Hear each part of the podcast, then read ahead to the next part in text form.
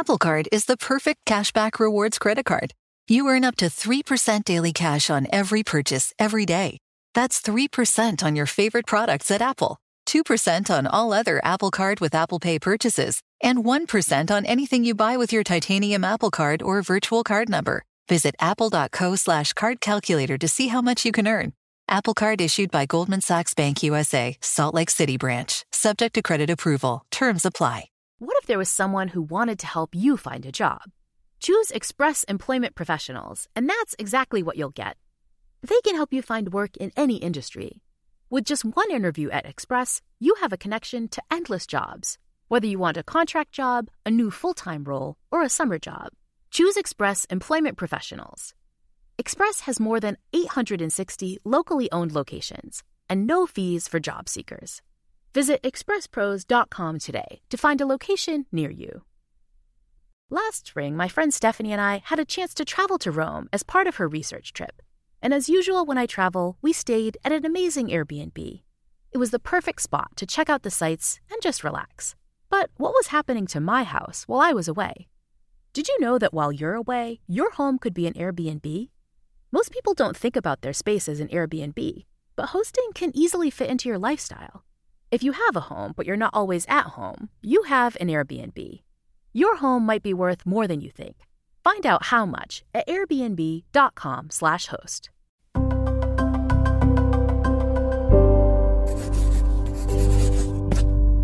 Pushkin. Hi, Happiness Lab listeners. Dr. Laurie Santos here. Today I'm sharing with you an episode from another Pushkin podcast, Revisionist History. You might be familiar with revisionist history. It's best-selling author Malcolm Gladwell's podcast that re-examines something from the past and asks whether we got it right the first time. This season, Malcolm's obsessed with something that's close to my heart as a scientist experiments. In this episode, Malcolm dives into a particularly fascinating human challenge trial known as the Minnesota Starvation Experiment. It took place near the end of World War II. In the trial, 36 volunteers participated in a study designed to investigate the physical and psychological effects of starvation along with the best way to refeed people after they've been malnourished for many months. The goal was to help inform relief efforts during and after the war, but the study itself was really hard on the volunteers, as you can probably imagine. For an entire year, they lived on the campus at the University of Minnesota and ate only what the scientists allowed them to eat. The men lost a lot of weight, of course, but suffered many other effects, both physical and psychological. And yet, most of them stuck it out for the full year. These days, a human challenge trial like this would violate a ton of ethical guidelines. But many of the volunteers left a fascinating record behind in the form of oral histories. I found their stories fascinating, and I think you will too. Okay, here's revisionist history. Minneapolis, 1944. Busy sidewalks, miles of streetcar tracks, businessmen in gray suits and hats, shopgirls in knee length skirts, the Mississippi snakes through the middle of the city. The Foshay Tower looms overhead. Overseas, the war in Europe and the South Pacific still rages. So many of the younger men are gone. But there is bustle and energy that makes the downtown feel like Chicago or New York City. Unless you look closely and pay attention day after day. And if you did that, you would see a strange sight that set Minneapolis in that moment apart you would see men in groups of two walking the streets, early 20s, dressed identically in khakis and white shirts. They would seem healthy at first, but then as the fall of 1944 turns into the long winter and spring of 1945, you would see them start to change.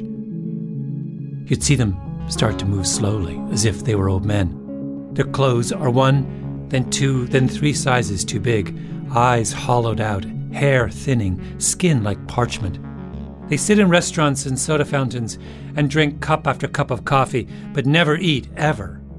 Even if you invited one of them to join your table, they just stare at your food with blank eyes, then move on, shuffling down the sidewalk, across the Mississippi, and back to a warren of rooms under the football stadium at the University of Minnesota. Back to the Department of Physiological Hygiene run by a man named Ancel Keys. What does he look like? Ancel Keys? Huh? He was short. You know, I think that bothered him a little bit. He was very muscular. He was very, I think, very good looking in his uh, youth. That's Sarah Tracy, a historian at the University of Oklahoma who's writing a biography of Ancel Keys. You know, he was a child genius. He was one of Lewis Terman's 1,500 gifted children whom he tracked. He was a termite. Yes, he was a termite. You know about the termites. I do, I do. The termites were a group of children with super high IQs. You had to be very smart to be a termite. He was very self possessed as a child. You know, if he set his mind to doing something, he he did it. He left high school three times. Once to become a powder monkey in uh, some mines, gold mines. Once to become a lumberjack, and once to collect bat guano from caves in Arizona. Ancel Keys was America's first true celebrity doctor, a mountain climber, an adventurer. He was on the cover of Time back when that was the real measure of celebrity. He wrote best selling cookbooks with his wife. He had a fabulous villa near Naples. The Army has developed the now famous K ration, the completely streamlined meal.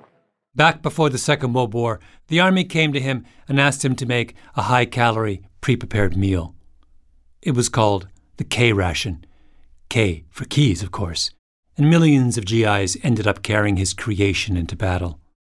Originally designed for paratroops, K proved ideal for tank busters, commandos, and all isolated units.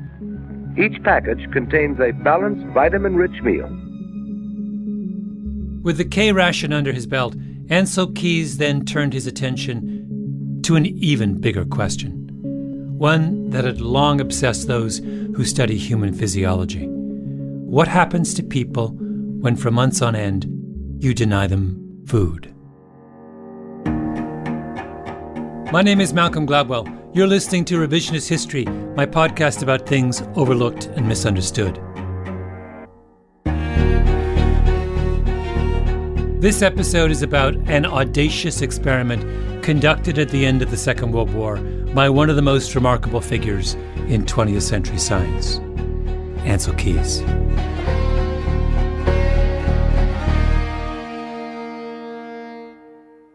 So, for purposes of the tape, if you could just state your name and the location and date of your birth. This is Earl Heckman, living at 888 Adeline Drive in Elgin, Illinois and I was born on December 1, 1918. The best record we have of what exactly happened in Ancel Keys' laboratory is in a box of taped interviews stored away in the archives of the Library of Congress.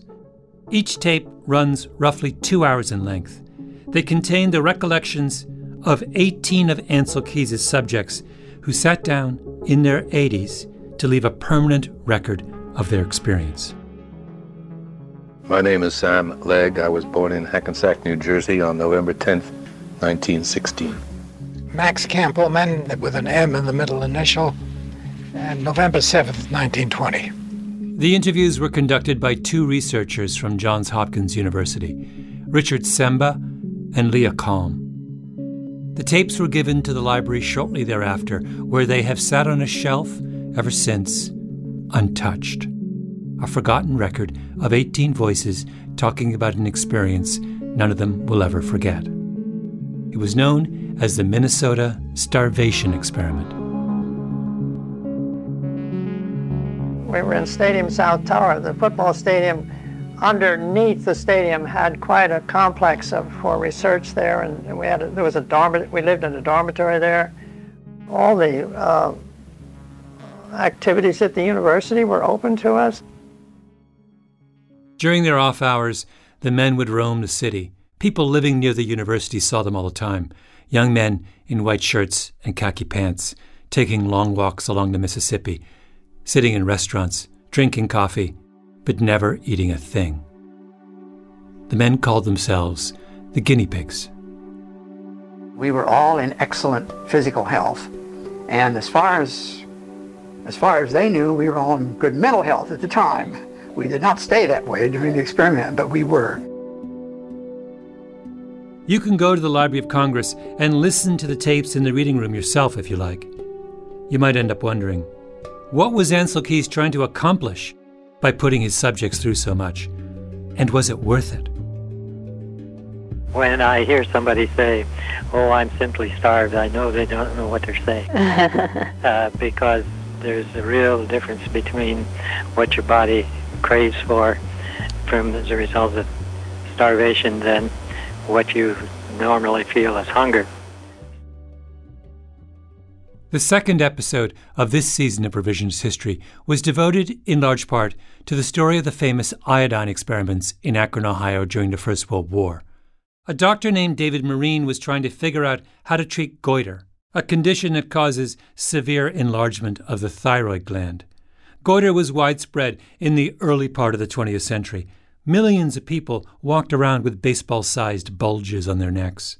Marine wanted to see if regular doses of iodine could solve the problem, so he convinced the Akron School Board to let him run a study on thousands of schoolgirls, feeding them regular doses of iodine to see if it prevented goiter.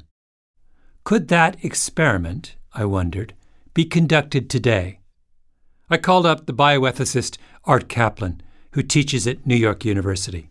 Today, to attempt this uh, experiment to prevent goiter would be a hugely different experience for that researcher and for the subjects, the school board, and their families.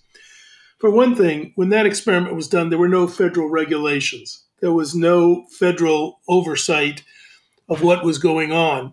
These days, most experiments involving human subjects are closely regulated. They involve consent forms, disclosure statements, the right to drop out of a study at any given time. Caplan's point was that compared to today, medical research in the past starts to look like the Wild West. If you could find the money and talk people into participating, off you went.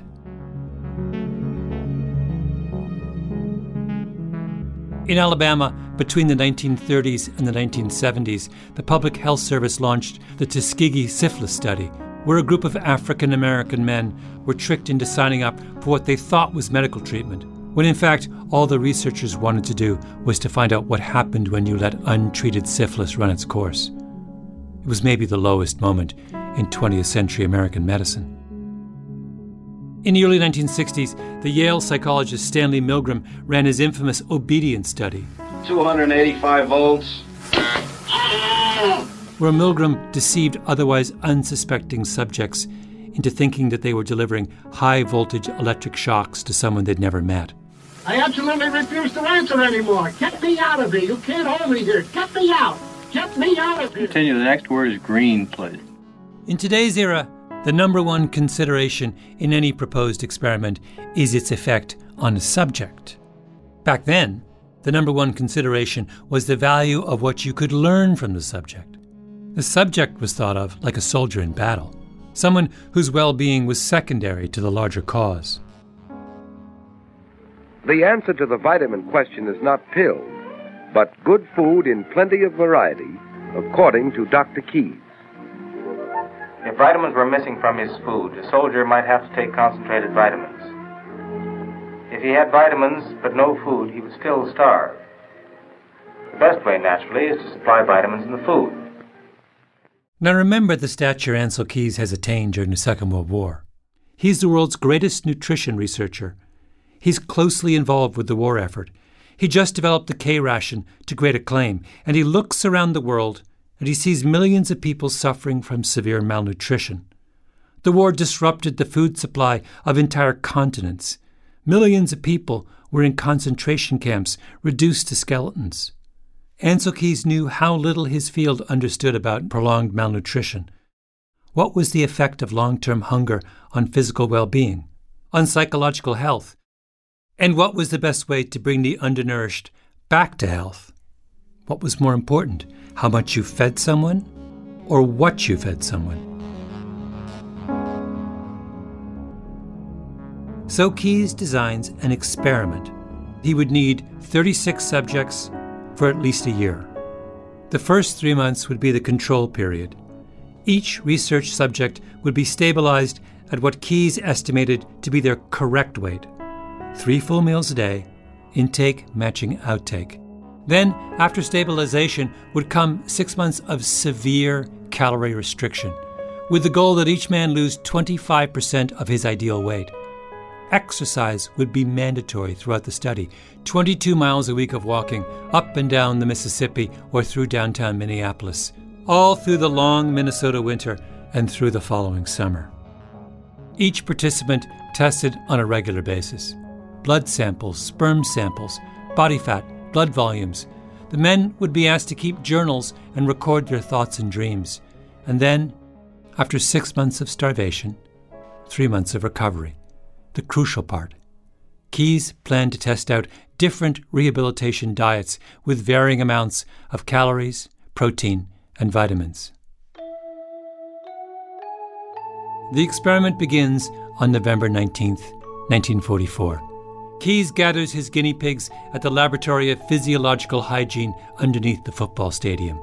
He stands in front of all 36 and gives them a speech he had stayed up the previous night, practicing in front of his wife. Quote, we are here because of the problem of relief feeding in general, and particularly in the war devastated areas today. You can imagine the moment. Keys, the brilliant scientist, bringing the group of young men before him under his spell. Human misery and want are qualities of life which properly bring an emotional response, but starvation is quantitative and must be met with quantitative answers. Grand words, tailor made for men of idealism, eager for a chance to serve their country. And then, Are you ready to begin? And a deafening cheer goes up.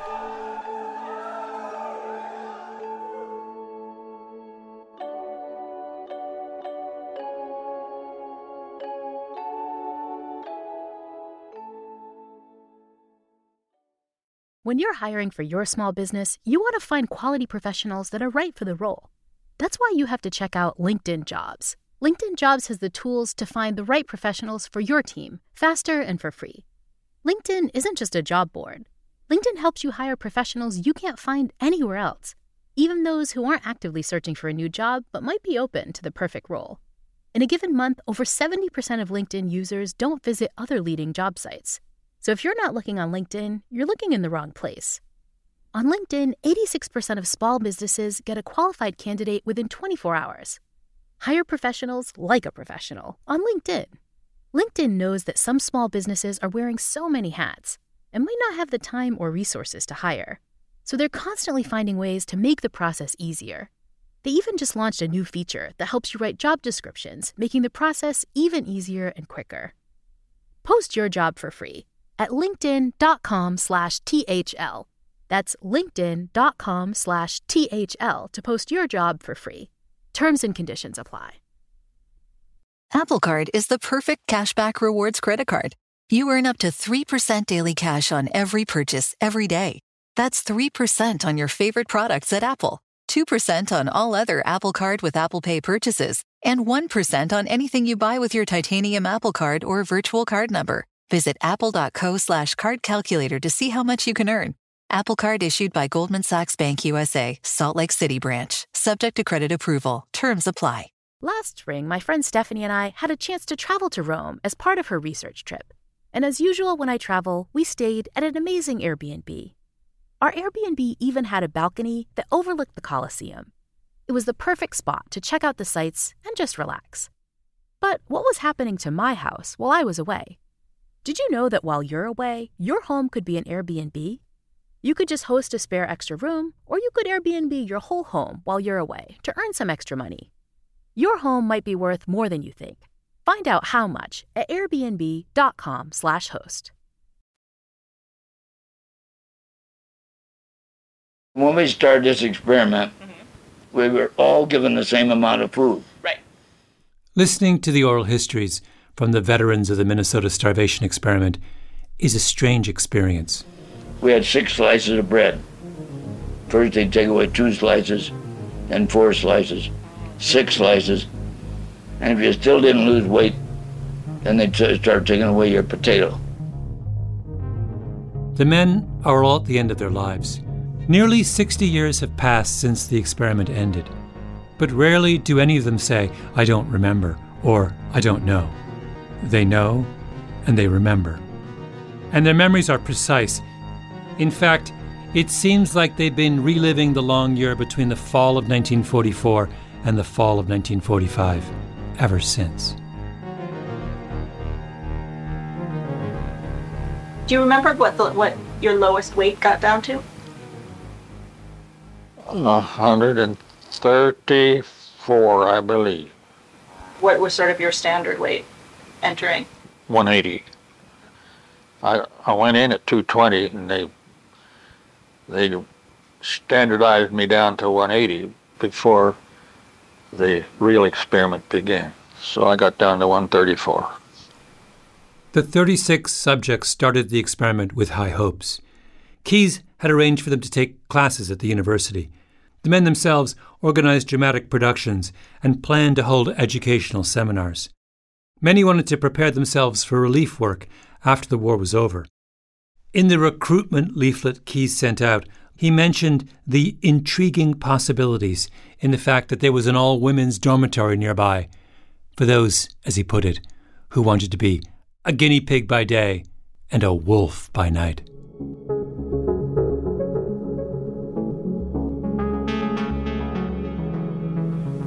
What happened after, once the semi starvation started? Things went downhill pretty fast. Well, not real fast. It didn't see much change at first. Okay. But um, when we got down to the to the place where we really knew what the word hunger meant, instead of just saying, "I'm hungry, let's go eat," which isn't the word hunger. I mean, it's a different different word. When we really felt pangs of hunger, uh, and uh, we began thinking about food most of the time and so forth, uh, we began to be more and more irritable.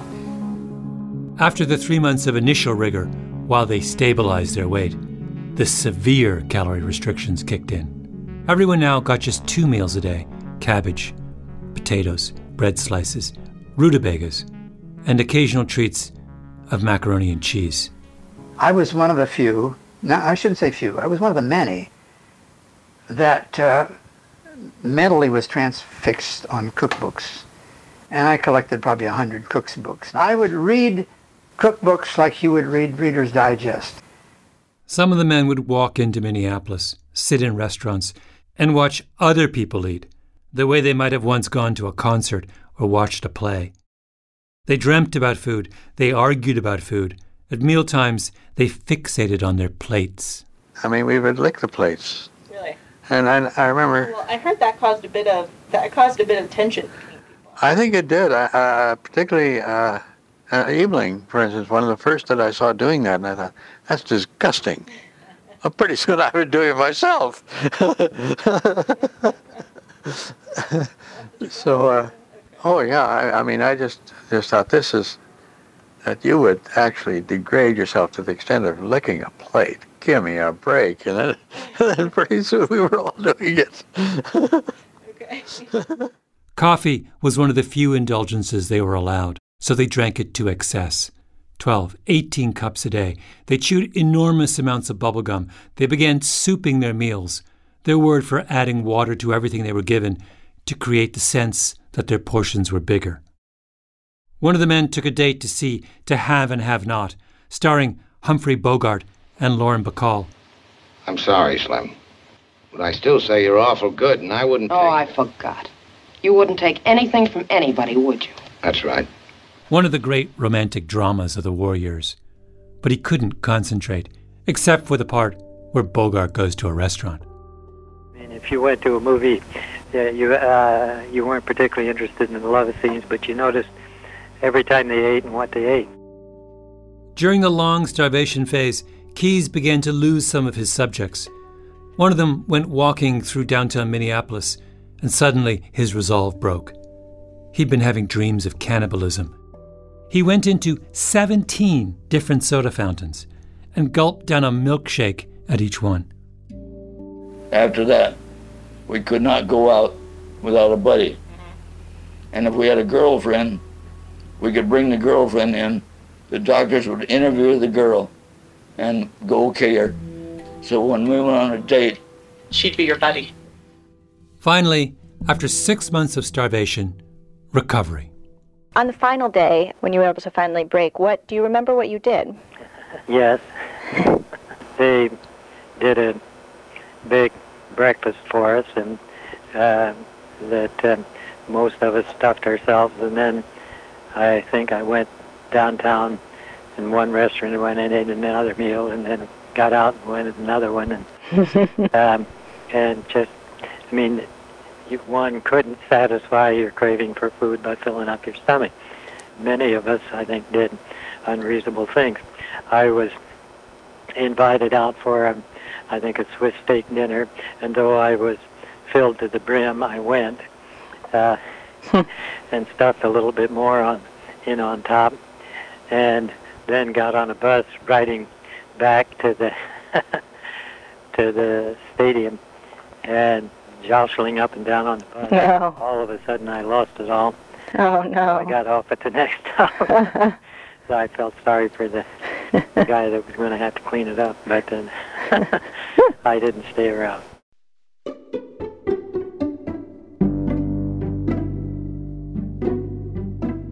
In 1950, five years after the study ended, Keys published The Biology of Human Starvation, his landmark two volume account of what was learned during the study.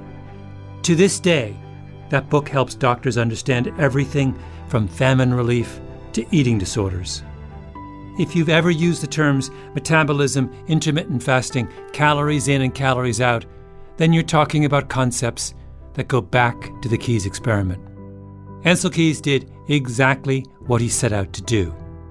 But his subjects, they were soldiers in a battle whose well being was secondary to the larger cause. Years later, the subjects of the starvation experiment gathered for a reunion. Ancel Keys, by then an old man, addressed the group. Someone asked him, did he think the benefits of what was learned were greater than the costs of what the men went through? He looked out at all the men in front of him and said, well, you're all here, aren't you?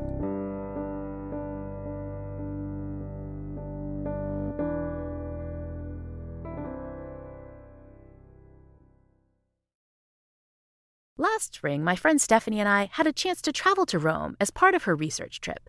And as usual, when I travel, we stayed at an amazing Airbnb. Our Airbnb even had a balcony that overlooked the Colosseum. It was the perfect spot to check out the sights and just relax. But what was happening to my house while I was away? Did you know that while you're away, your home could be an Airbnb? You could just host a spare extra room, or you could Airbnb your whole home while you're away to earn some extra money. Your home might be worth more than you think. Find out how much at airbnb.com/host. This episode is brought to you by Choiceology, an original podcast from Charles Schwab. Choiceology is a show all about the psychology and economics behind our decisions.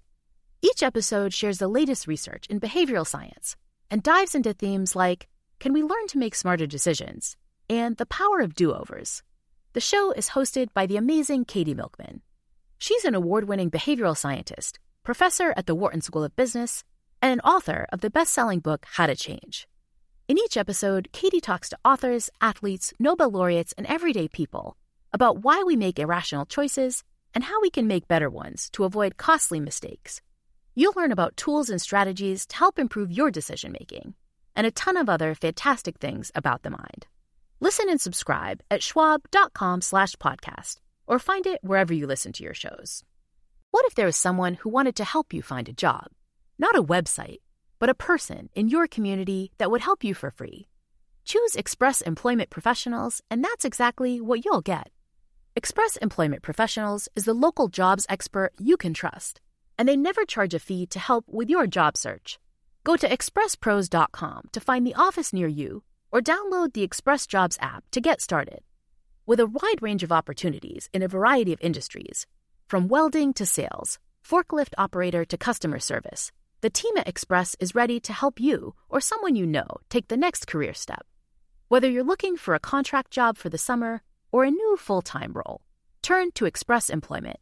Interviewing with Express Employment professionals can be as easy as a phone call, and one application with Express puts you in the running for numerous opportunities in your community. Don't go in your job search alone. Visit expresspros.com today. Out of all the interviews in the box of tapes at the Library of Congress, one stands out the testimony of a man named Sam Legg. His father was a stockbroker in New York City. Sam went to the elite St. Paul's private school in New Hampshire and then on to Yale. Sam Legg was someone the other guinea pigs looked up to. That is, until his behavior took a sharp turn during the six month starvation period. His moods began to swing back and forth. Like many others, he got obsessed with cookbooks, but his obsession was pronounced. He took to eating in the corner by himself.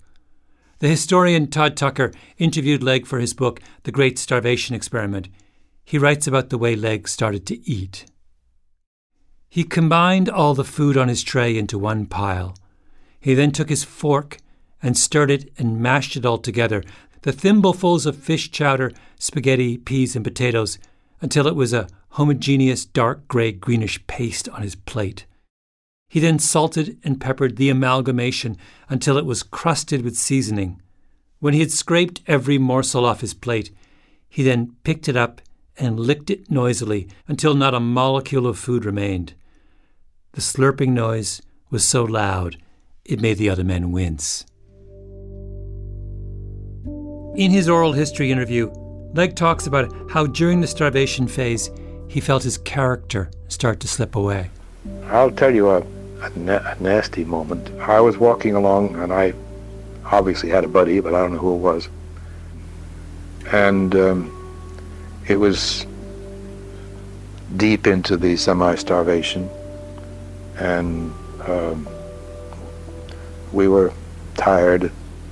When they crossed the street, they didn't have the energy to take the half step up onto the sidewalk. We were tired uh, and, and weak. And so we were standing at a corner waiting for a light or something, and a kid came along on a bicycle. And he was really moving, pumping away and going. I said, I wonder where he's going. And then I said, said to myself, I know where he's going. He's going home for supper. And I'm not. And then for a very brief, I hope it was brief, moment, I suddenly hated that that boy. And that I hate at this point to tell you this because uh, it doesn't speak very well for me. Um, but I, I remembered it with, I guess, horror that that I could feel such a thing. Uh, so utterly irrational, but but there it was. And uh, you ask, an experience that I remember, I sure remember that.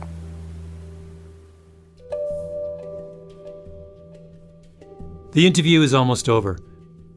Just one final question. Is there anything that we haven't talked about or, or that I should have asked you or you'd like to, to add that seems relevant? You should have asked me why I'm missing fingers on my left hand. Okay. I keep saying to myself that this was because I um, was so weak and I was chopping wood and I got the um, axe caught up in the tree and I didn't have a, a rapid enough re- reaction time to pull my hand away so I removed some fingers. He was at the house of two elderly ladies in Minneapolis who had befriended some of the subjects. Legg and his buddy would go and watch the women eat, then go outside to split wood, to steel themselves against the temptation to take any of the women's food. I recognize that a human being can go through a period of mental illness. I think I was mentally ill. Was I mentally ill at the time that I removed the fingers? I don't know. I like to think that I wasn't. I like to think it was an accident. I'm not going to sit here and categorically say that I didn't do it on purpose. Legg was rushed to the hospital. Ancel Keys heard the news and came straight to his bedside. Legg looked like a concentration camp survivor. His eyes had changed color, a strange side effect of deprivation that was common among the men. His corneas were a hard, brilliant white, the color of gleaming teeth. His skin was like flaky tree bark. His hand was a bloody mess. I'm quoting now from Tucker's account. Is there anything I can do for you, Sam? asked Dr. Keys. Yes, said Sam. Keys leaned closer to hear. Keep me in the experiment, he said. Sam, I'm afraid I can't keep you in, said Keys. You need rest and decent meals. The two of them went back and forth. And Legg said, Doctor, he said, his voice still hoarse and quiet, for the rest of my life, people are going to ask me what I did during the war. This experiment is my chance to give an honorable answer to that question. End quote. And so, for the next five days, until Legg was released from the hospital, they brought him his meals from the laboratory kitchen in a cardboard take-out box. Because, of course, he couldn't eat the hospital food. That would be cheating. Could Ancel Keys do that experiment today? Not a chance. I asked the ethicist Art Caplan about Keys's experiment. Caplan knew the story well. He taught for years at the University of Minnesota. Putting people on starvation diets, having them run around a city, Minneapolis, being confronted with food everywhere, having them stressed out, not a chance.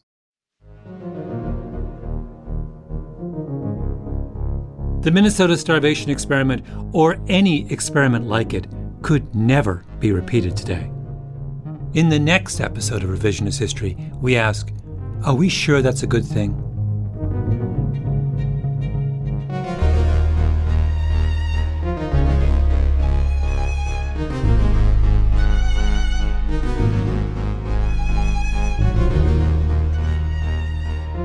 Revisionist History is produced by Eloise Lynton, Lee Mengistu, and Jacob Smith, with Tali Emlin and Harrison Vijay Choi.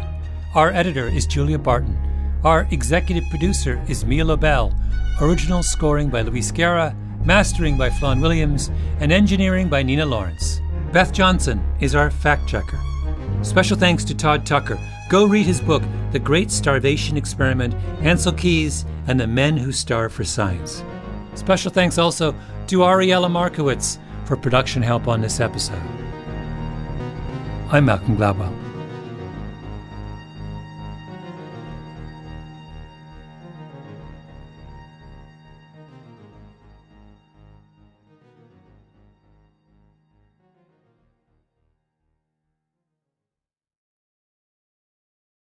When you're hiring for your small business, you want to find quality professionals that are right for the role. That's why you have to check out LinkedIn Jobs. LinkedIn Jobs has the tools to find the right professionals for your team faster and for free. LinkedIn isn't just a job board. LinkedIn helps you hire professionals you can't find anywhere else, even those who aren't actively searching for a new job but might be open to the perfect role. In a given month, over 70% of LinkedIn users don't visit other leading job sites. So if you're not looking on LinkedIn, you're looking in the wrong place. On LinkedIn, 86% of small businesses get a qualified candidate within 24 hours. Hire professionals like a professional on LinkedIn. LinkedIn knows that some small businesses are wearing so many hats and might not have the time or resources to hire. So they're constantly finding ways to make the process easier. They even just launched a new feature that helps you write job descriptions, making the process even easier and quicker. Post your job for free at linkedin.com/thl. That's linkedin.com/thl to post your job for free. Terms and conditions apply. This show is sponsored by BetterHelp. It's a simple truth. No matter who you are, mental health challenges can affect you, and how you manage them can make all the difference. That's why everyone should have access to mental health support that meets them where they are and helps them get through. BetterHelp provides online therapy on your schedule. It's flexible, simple to use, and more affordable than in person therapy. Connect with a licensed therapist selected just for you. That's BetterHelp, H E L P dot com. When you drive a vehicle so reliable it's backed by a 10 year, 100,000 mile limited warranty, you stop thinking about what you can't do and start doing what you never thought possible. Visit your local Kia dealer today to see what you're capable of in a vehicle that inspires confidence around every corner. Kia, movement that inspires. Call 800 333 4KIA for details. Always drive safely. Limited inventory available. Warranties include 10 year 100,000 mile powertrain and 5 year 60,000 mile basic. Warranties are limited. See retailer for details.